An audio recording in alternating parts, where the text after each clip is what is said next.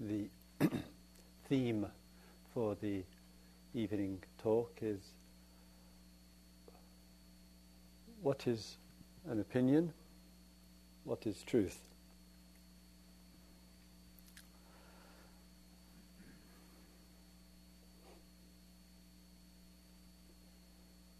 It's very uh, easy to forget and neglect the very uh, radical voice of the, the, Buddha's teachings. And for those of us who have uh, a deep love and uh, appreciation for the Dharma, for uh, the teachings, and equally close relationship with uh, religious India, get reminded again and again of what a distinctive and rather unique voice and vision that was expressed. Sometimes we need reminders.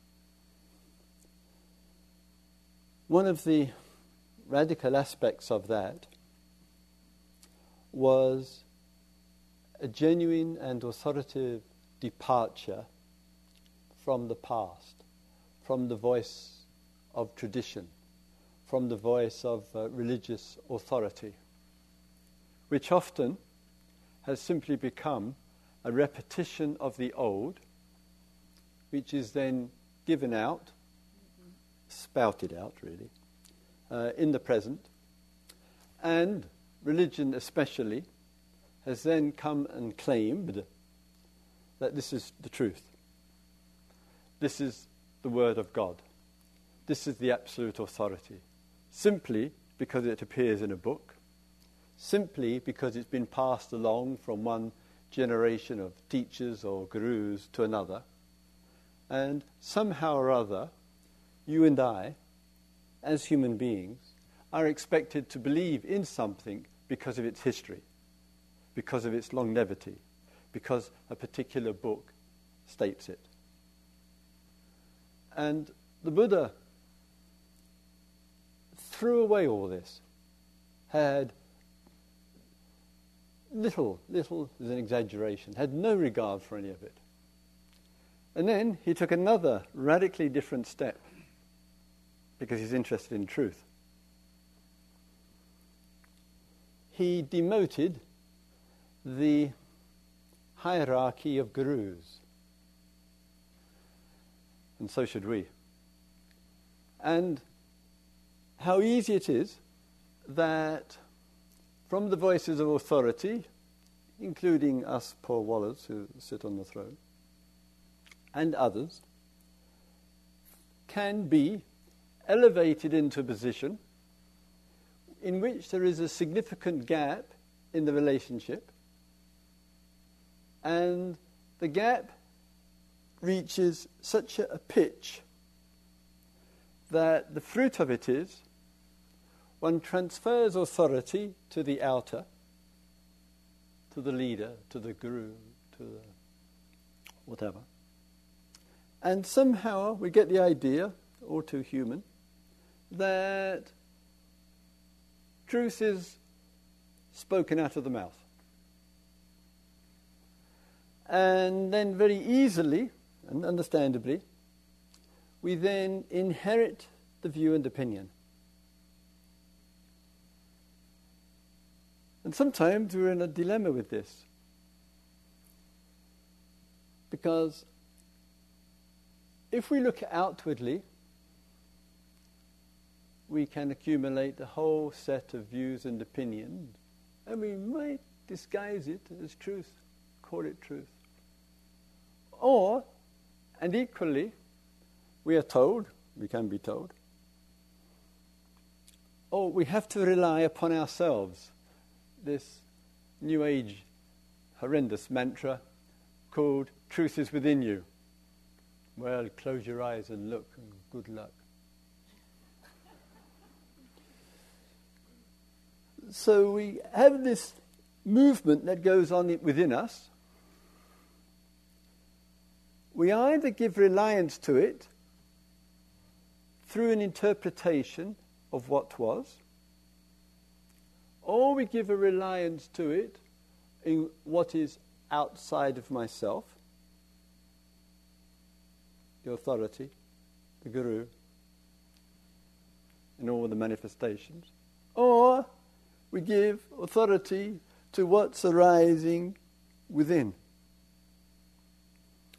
And quite often, we can't stand this. How easily, when we take up the position, oh, it's not my view, it's in the book. It's not my view, I'm just communicating my tradition. It's not my view, it's what my teacher says. Or, no, it's not their view, it's my view. It's my truth. Oh, yuck. And this moves around and around and around, and how terribly easy, in the passage of time, it becomes conflict. And the conflict generates a culture and an environment of pain and anguish through our ideas of truth, of what is truth.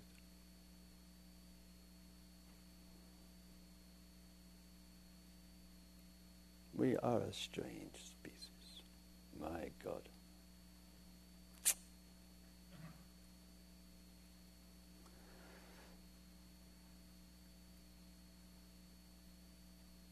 In the looking and in the departure from all of this, as I mentioned, the Buddha took a very different way of looking at life. Freeing ourselves up from dependency on tradition and religion and the book and authority, outer or inner, and gave encouragement to us in a very direct way to look at a situation in our life that is revealing itself. And we often translate this as here and now, being here and now, being in the moment, being with the situation. And quite often, we could get the idea that the here and now is something permanent or eternal. Not a chance. Not a chance. And the Pali word, the rather important Uh, this, is ditte dharma. Our whole life hangs on a very simple principle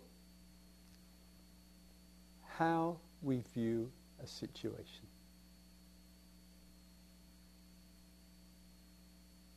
whole life is hanging on this little thread how we view a situation. And sometimes we don't want to look at life like that. My God, no, no, no. Give me nirvana. Give me some ontological sense of beingness. Give me something really transcendent. Transcendent. Give me something out of this world, Buddha nature, true nature, uh, enlightenment. Don't just give me the situation in front of me. Anything but that. Anything but this.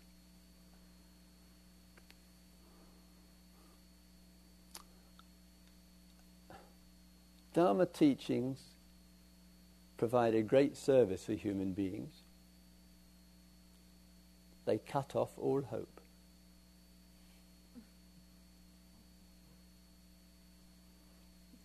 Buddha couldn't have been kinder. He leaves us, the Dharma teachings leave us, with nothing but this. And it's no comfort.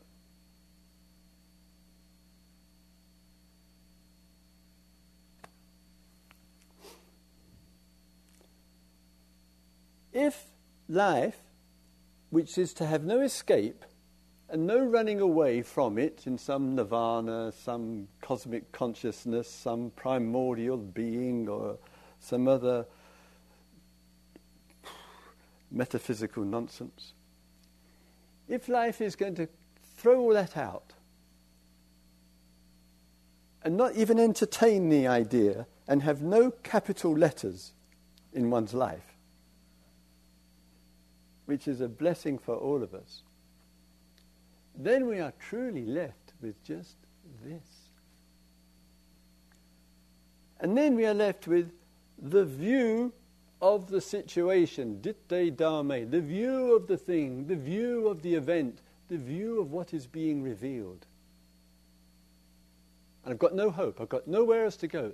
This is it, but this which is it is not it.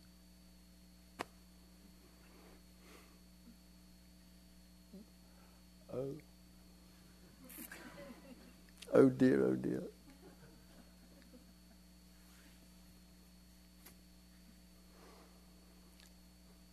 I'm afraid as a human being. I'm afraid to cut out and to give up and to renounce all my little outlets, all those little spiritual comforts, all that metaphysical language which they've been telling me for generations upon generations that I can reach, that I can get to, that I can get into, that I can escape to that I can realize.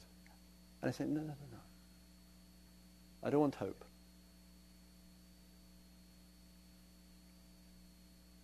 I don't want comfort. I want to find out.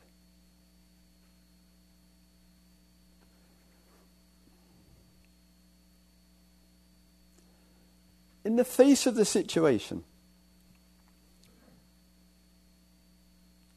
There's something bizarre about it. And I think one of the most bizarre things about a situation is the function or the role or the deceiving activity of the I. I. The self. That pathetic little phenomena called me. And somehow or other, this I, or self, or me, has got the idea that it's influential in events. One has to bow down to it as the great communicator of massive, universal self deception. It would be far better to come in here and bow down to the I and the me than bow down to Sid. Siddhartha.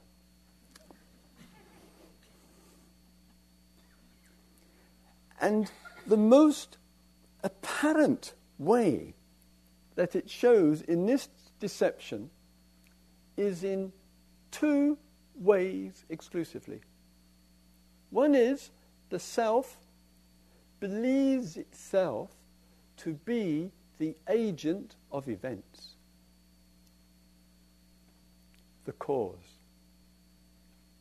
I, whatever that is, which nobody has ever been able to show anybody, I have done this, I am doing this and I will do this.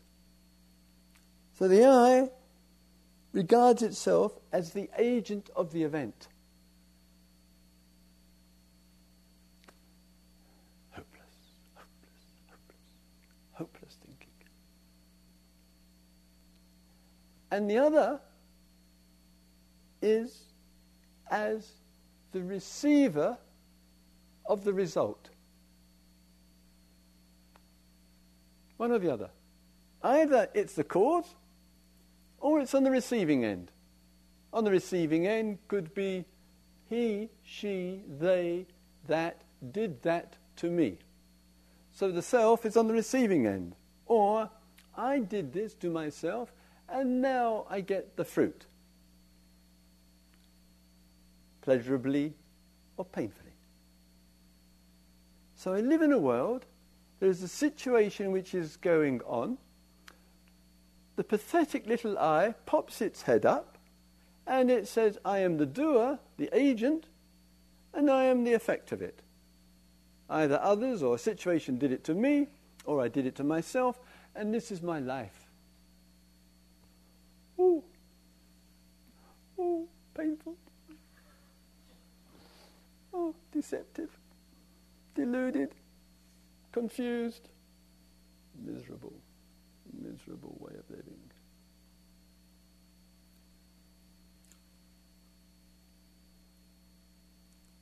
Sometimes,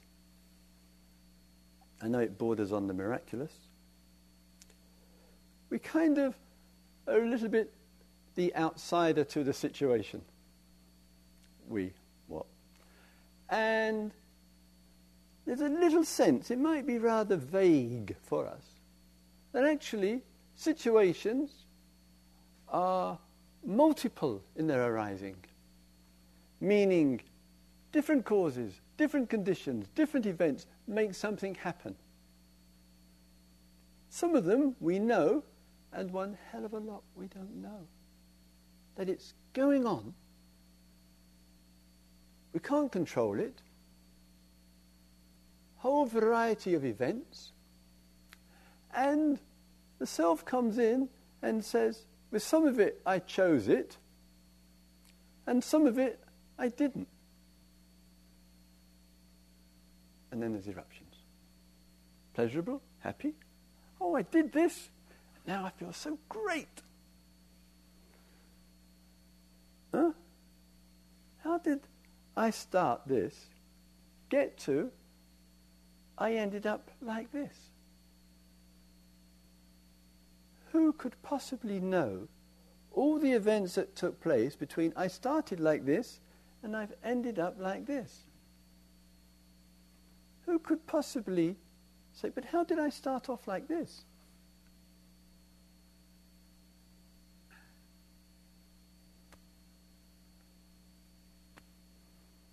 It's a, it's a, mystery. My ability to comprehend is about as big as my little fingernail is on my whole body.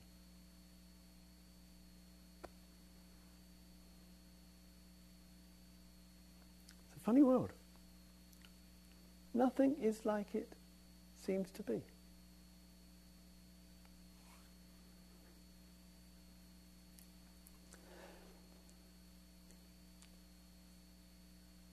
When we're not making too much of a fuss about our life and about the self, we can be extraordinarily happy. when we're not making a fuss about our life and what's happening to it and where it's going, we can be extraordinarily happy.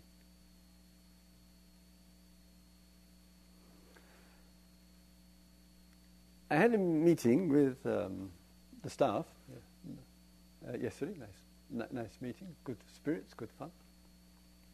Doing uh, uh, great uh, work and uh, service. And the voice that one hears quite often, there's a situation in front of one. This situation, a family member is causing significant problems to another family member. You've probably all heard this one before. One family member is a pain in the neck probably more precisely a pain in another part of the anatomy. But anyway, we'll call it pain in the neck. We're English and be polite. And it's causing an impact on another. And that's the situation. So, in the situation, what easily happens in that situation, as it were, one starts to react against the one who's blaming, angry, or, dis- or manipulative, or whatever it is, the, the, the, the baddie. And the sympathy goes to the other who's on the receiving end of it, and the one who's on the receiving end of it, we wish to protect. And this becomes the situation, and we can't resolve it because there is a split down the middle. And what is a primary condition for the anger or the blame towards the nasty relative is because of the desire to protect the other one.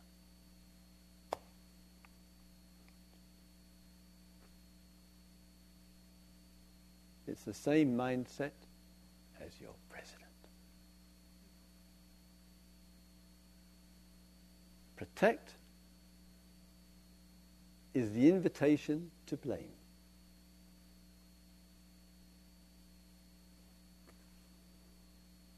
The stronger the desire to protect, how easy is the desire to blame goes to what?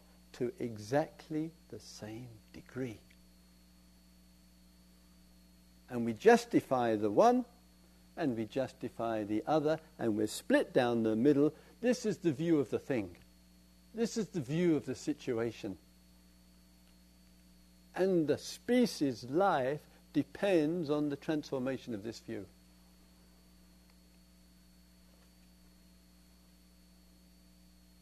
Protect and blame. Just over at the road, called IMS, they've had a patho- I nearly said a pathology. Yeah, I do mean a philosophy, but I mean a pathology, really. of protect and blame. And the outcome, when that happens, wherever it might be, in a house, in a home, in a, in a center, in, in a, a, a, a situation, one has in the place or in the institution, a, metaphorically speaking, a kind of uh, New Orleans, a mess, a nightmare. Confusion, conflict, anguish, pain, and the ideology of protection and blame. It's a nightmare. And we get used to it and we feed into it. And when we get used to it and feed into it, the dynamic of that situation spellbinds us. And even though we may not wish to, either by our not saying anything or by our saying anything, how easy it is, whatever it is in our life, feeds into it.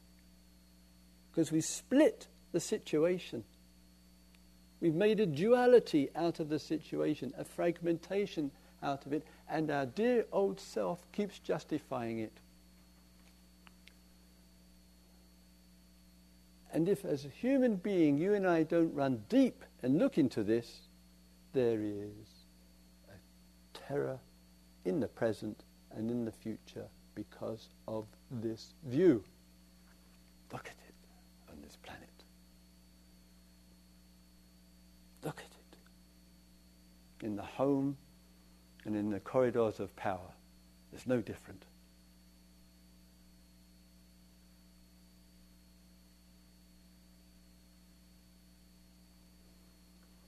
So when we're not running away into the metaphysics, when we're not having the underpinnings of ideological uh, beliefs, when we have no religion, I'm not a Buddhist, I'm oh, never, or carry all of that baggage, then there's an opportunity in the teachings of the to look at the situation. And perhaps in that, there are three features of it to look at.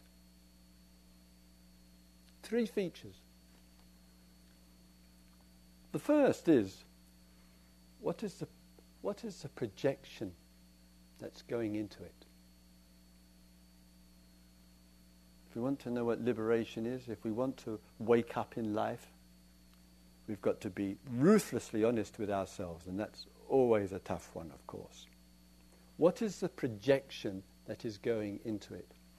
what is emerging from within that is being dumped onto the situation to help keep it in the way I think it is. What is the projection into it?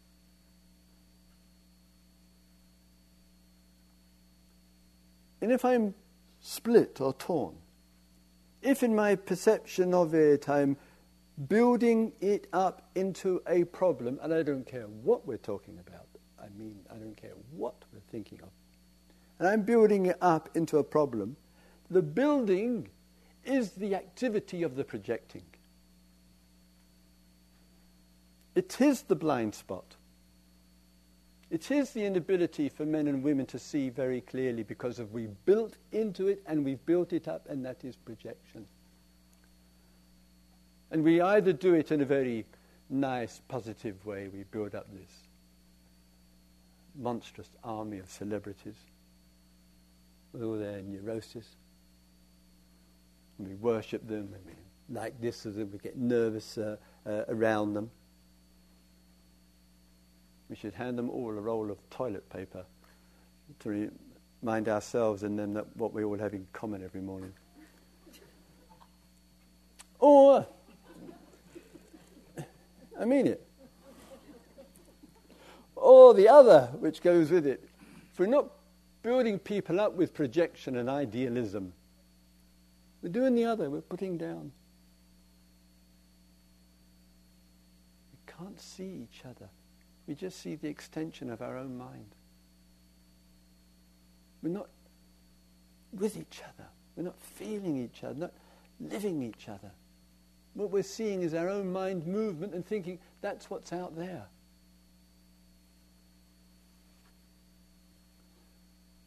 And the Buddha's not offering any alternative but to look into this.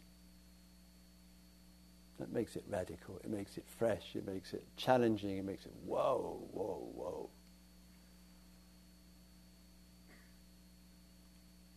And the other, maybe on the cushion and in the meditation, but vitally important. Well, two aspects. If I'm going to be ruthless, and I'm not going to look in terms of, to cut, th- I'm going to cut through the projection. I really want to see what is the actuality. What is it for me to see the bare actuality of the situation? And sometimes when we strip everything away, and we strip all this protection away and reaction against away or whatever the conflict is. Maybe we'll see just more actually, more simply. But I don't think a human being could feel fully satisfied, I can't anyway, feel fully satisfied with just seeing bare actuality and giving bare attention to bare actuality, no matter what these meditation teachers tell you. It's no answer, it's no solution, just a focus and see, oh, just bare attention. Oh, it's impermanent. Oh, it's unsatisfactory. Oh, it's not me or mine.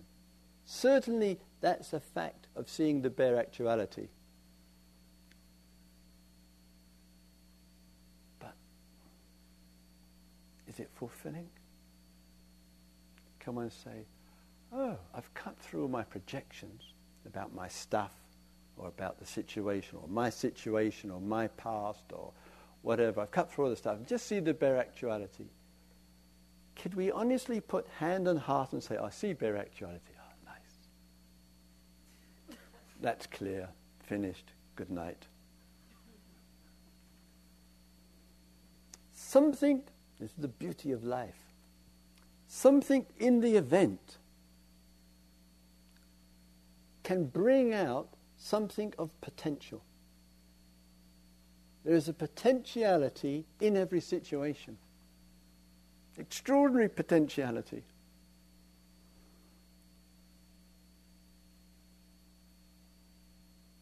But we rarely give ourselves the opportunity to really sense it.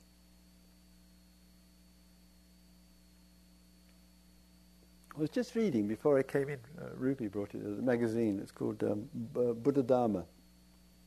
And they had an article in it called um, Embracing Conflict.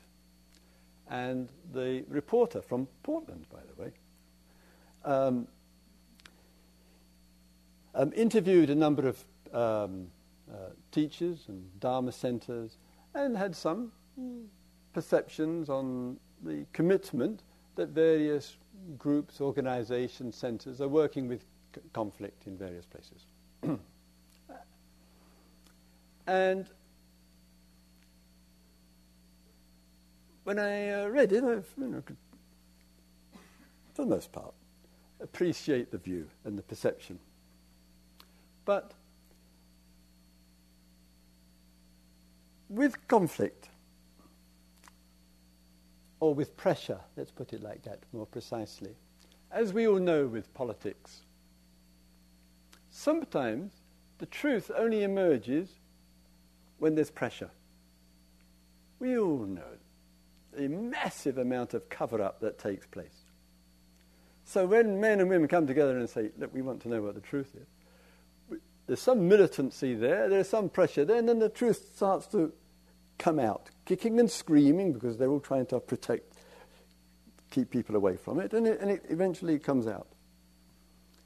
It's rather similar in other environments and situations in which you and I move as well. Sometimes the conflict is necessary and the pressure to bring something out more clearly. And I get concerned with our dear beloved Buddhist world, which I love to bits. Well, nearly. and that the Buddhist environment, which I've spent my, my adult life wandering around for God knows why, has got itself into a strange framework of looking. I'm, I'm speaking in gross generalizations. It's just a view. Please remember. and it's adopted a value system. And I see it in lots of different places. And it has a value system which somehow or other, I can't understand why, but somehow or other wishes to have balance. Balance? A kind of accord between pleasant feeling, pleasant thought, pleasant perception, and a pleasant relationship with the others, the dreaded others. And balance becomes the metaphysic. And with it, elevating it outside of the reality of things, is a view that if there is balance, and that our words, our li- linguistic framework, which has also become another big metaphysic, we get the words right with each other, we won't have any conflict, we'll be in harmony with each other, and life will be hunky dory. Not a chance. Not a chance. Balance and taking the view of balance and having a balanced life and a balanced perception is the invitation to a crisis.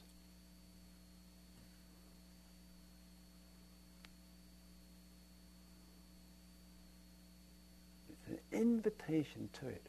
And all the wonderful psychologists and psychotherapists and counselors and facilitators, and I involved in some of that, etc cannot stop, no matter how much the struggle for balance, from the emergence in the situation of crisis, of conflict.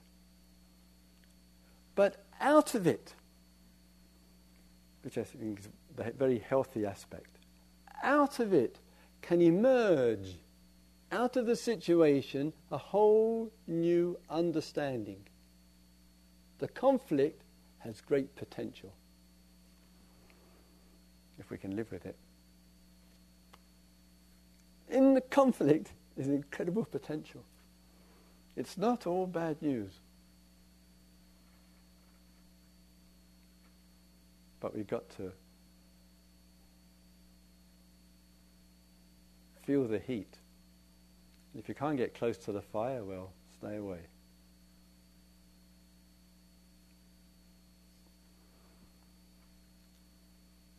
Having been in a few conflicts myself, I might add, having been in the hot spot over a variety of situations over the years, I might add,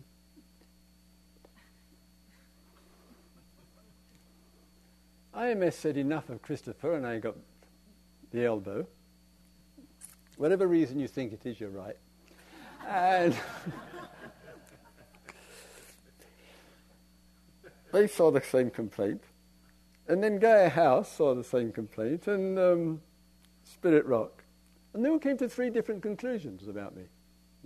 One said, out. The other said, we'll make up our mind. We haven't decided. That was Gaia House. And Spirit Rock, bless its heart, said, well, um, we don't see anything here that's that bad, and uh, Christopher can come. With 227 rules, but anyway.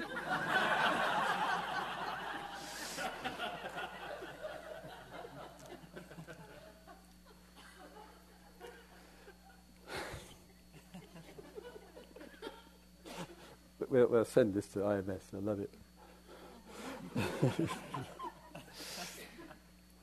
And sometimes, in the ordinary perception and view of a situation or a thing, the ordinary perception and view, we feel it's nice to feel wanted. It's a nice feeling to feel wanted. Oh, lovely. Spirit Rock wants me so far. it may stop after the end of this talk, but anyway. I think there is something profoundly significant about the feeling of being unwanted. So, when two or three years ago, the beloved guiding teachers of uh, Spirit Rock and uh, Jack and uh, board of directors. And, uh, well, please come, Christopher. One level said, you know, very happy, one's, you know, one's good friends, to be invited. I have to say, another level, not any deeper, but another level, had a slight feeling of disappointment. Because it's such a lovely challenge to feel unwanted. Because life wants us, and then it doesn't want us. and I think the love, touched on it the other night with you, is an exploration which there is an appreciation of being wanted, an equal appreciation, because it's true to life and a love of it, of the feeling and the knowing of being unwanted. It's a lovely thing. It's a lovely challenge. It's a great experience.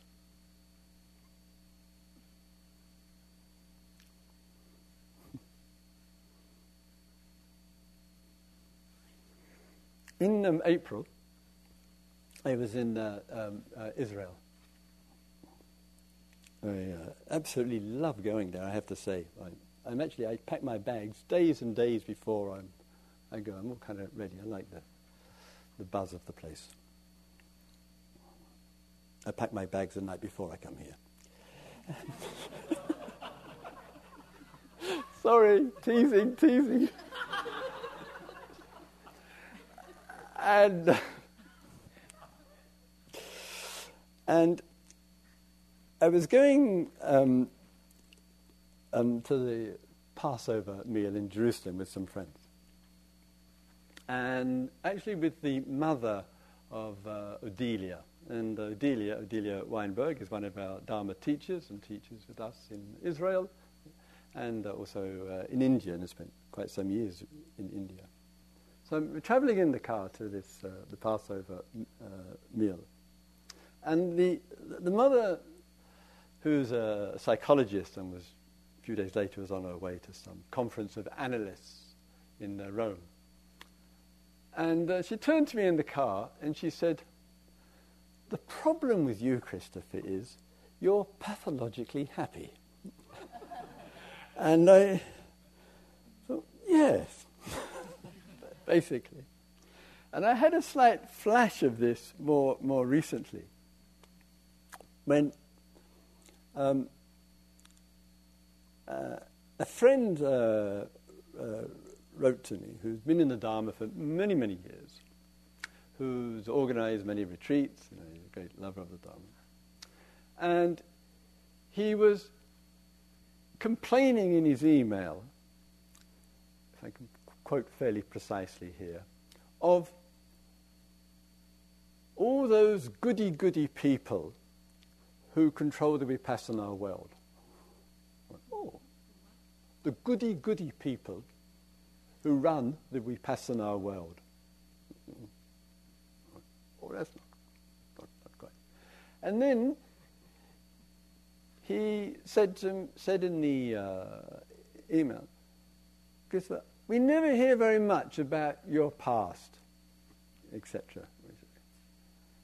And, um, and then he had heard from some friends or whatever that, I don't want to ramble on about this too much, um, that I had my, my, good mother, who I loved to, uh, loved to bits most of the time, um, had urged me for years and years, since I got back from the East, to write about these, this 10 year period in the East from 67 to 77. So I said, yeah, I'll, you know, anything for a quiet life. Yes, I'll do it. And that was in 1977.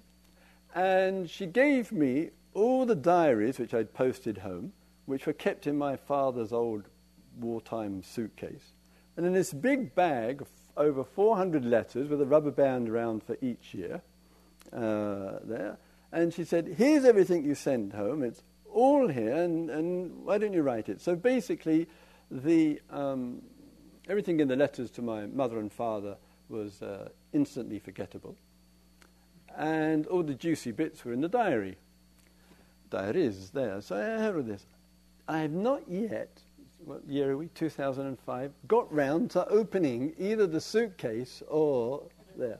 So my dear mother, 85 years of age, in a retirement home, she doesn't lay a number on me because she knows better. Because if she lays pressure on me, then I get resistant. So she has to do the soft way to get round me.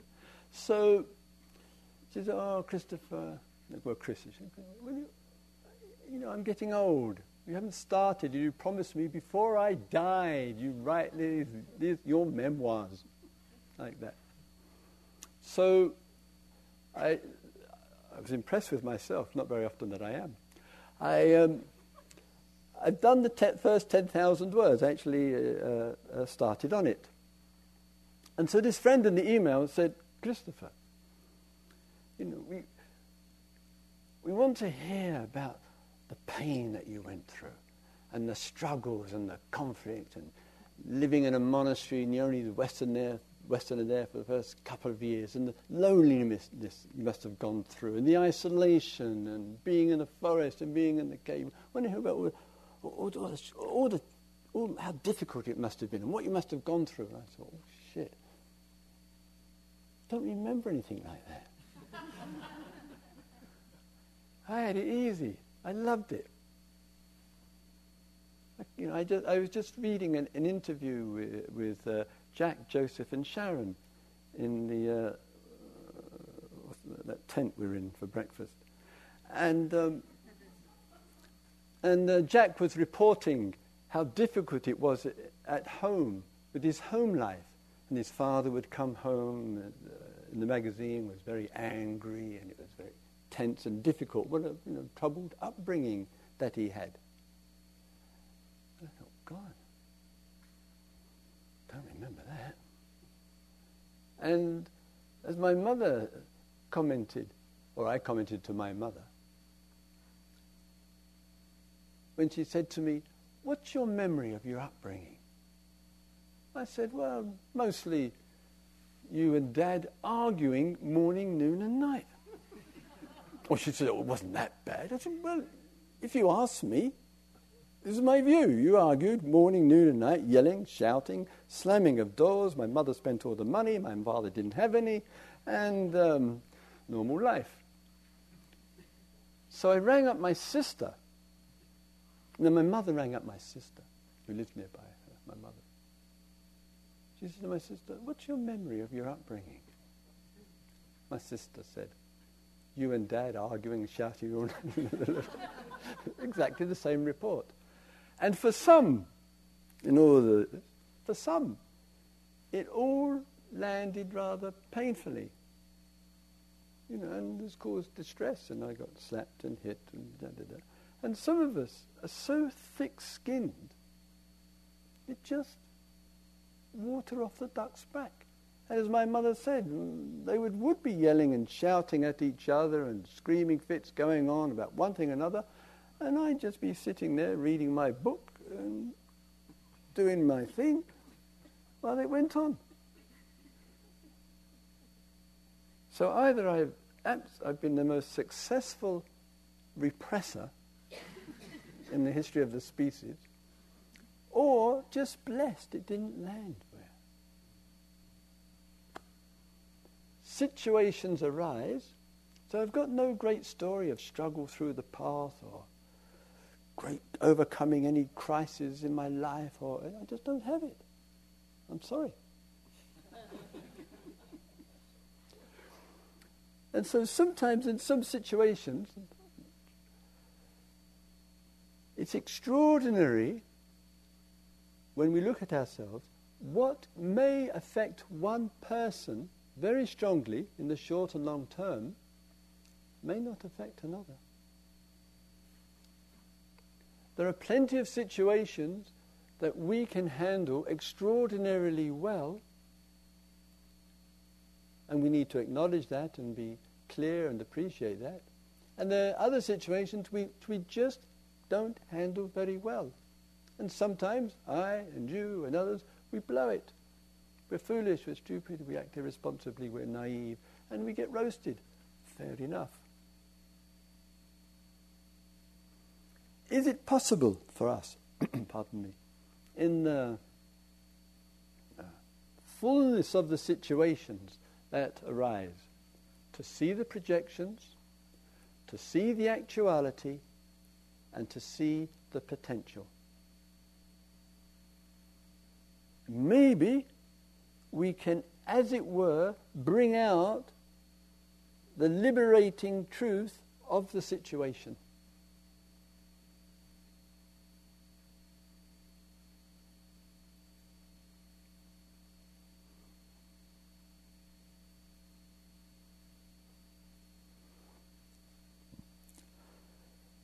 When we listen, or when you and I read,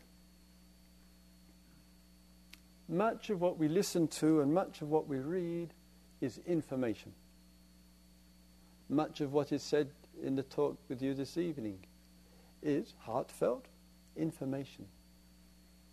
Dharma teachings is not concerned with the preservation of religious information. It's transformation. It's transformation. What's, what's the sense of that? What's the. A couple of people in the groups today were asking about inner inquiry. And sometimes in life, there is a question which is arising for us. And the question may, whatever it might be, is of genuine concern. We wish to be clear about it. We wish to be to resolve it or to understand or comprehend it. We ask ourselves the question, and in our receptivity, on our cushion or walking up and down, the question and the situation and the actuality of it has the potential to wake us up, has the potential to bring about some ha-ha, some realization, some discovery, which sheds a whole fresh light. These are all the words of the Buddha here. A whole fresh light upon an event. And the light which is shed upon the event is in the Dharma more significant than the event. The event is a small thing, it's a situation, it comes and goes. But what does the event rest in? What else is revealed than just the event? What shines through it? What comes through?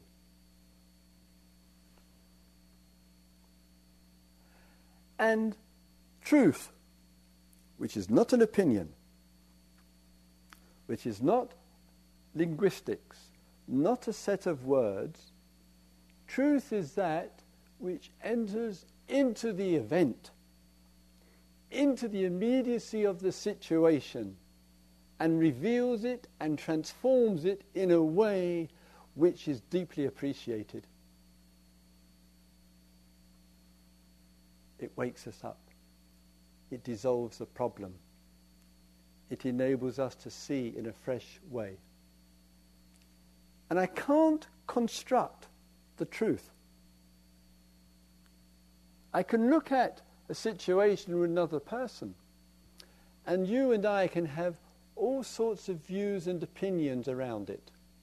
And we can come to an agreement about all our views and opinions. Oh, I'm glad you have the same view and opinion as I have. And there's a certain harmony in the view and opinion, a certain balance in the view and opinion about the situation. Truth transforms it.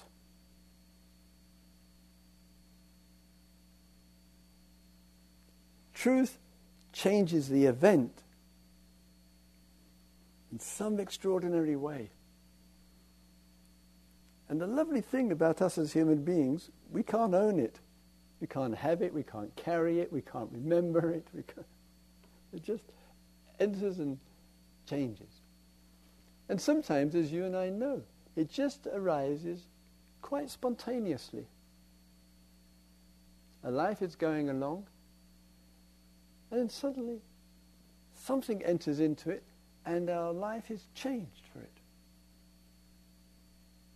And it brings about a new vision, a new direction, a new way of looking. Truth has touched. Beautiful.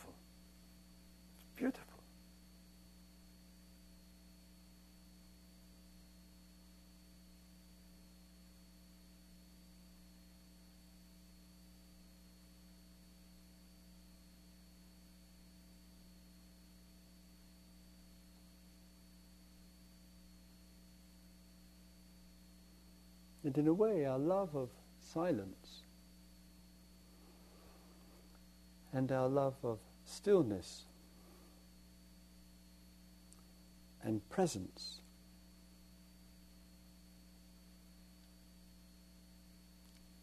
is the kind of open doorway that enables truth to move our life.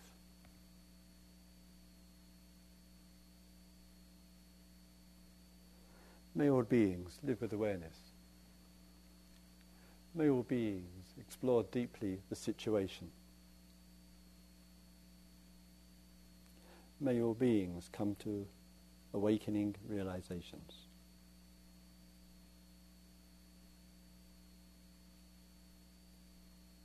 Let's have a couple of quiet minutes.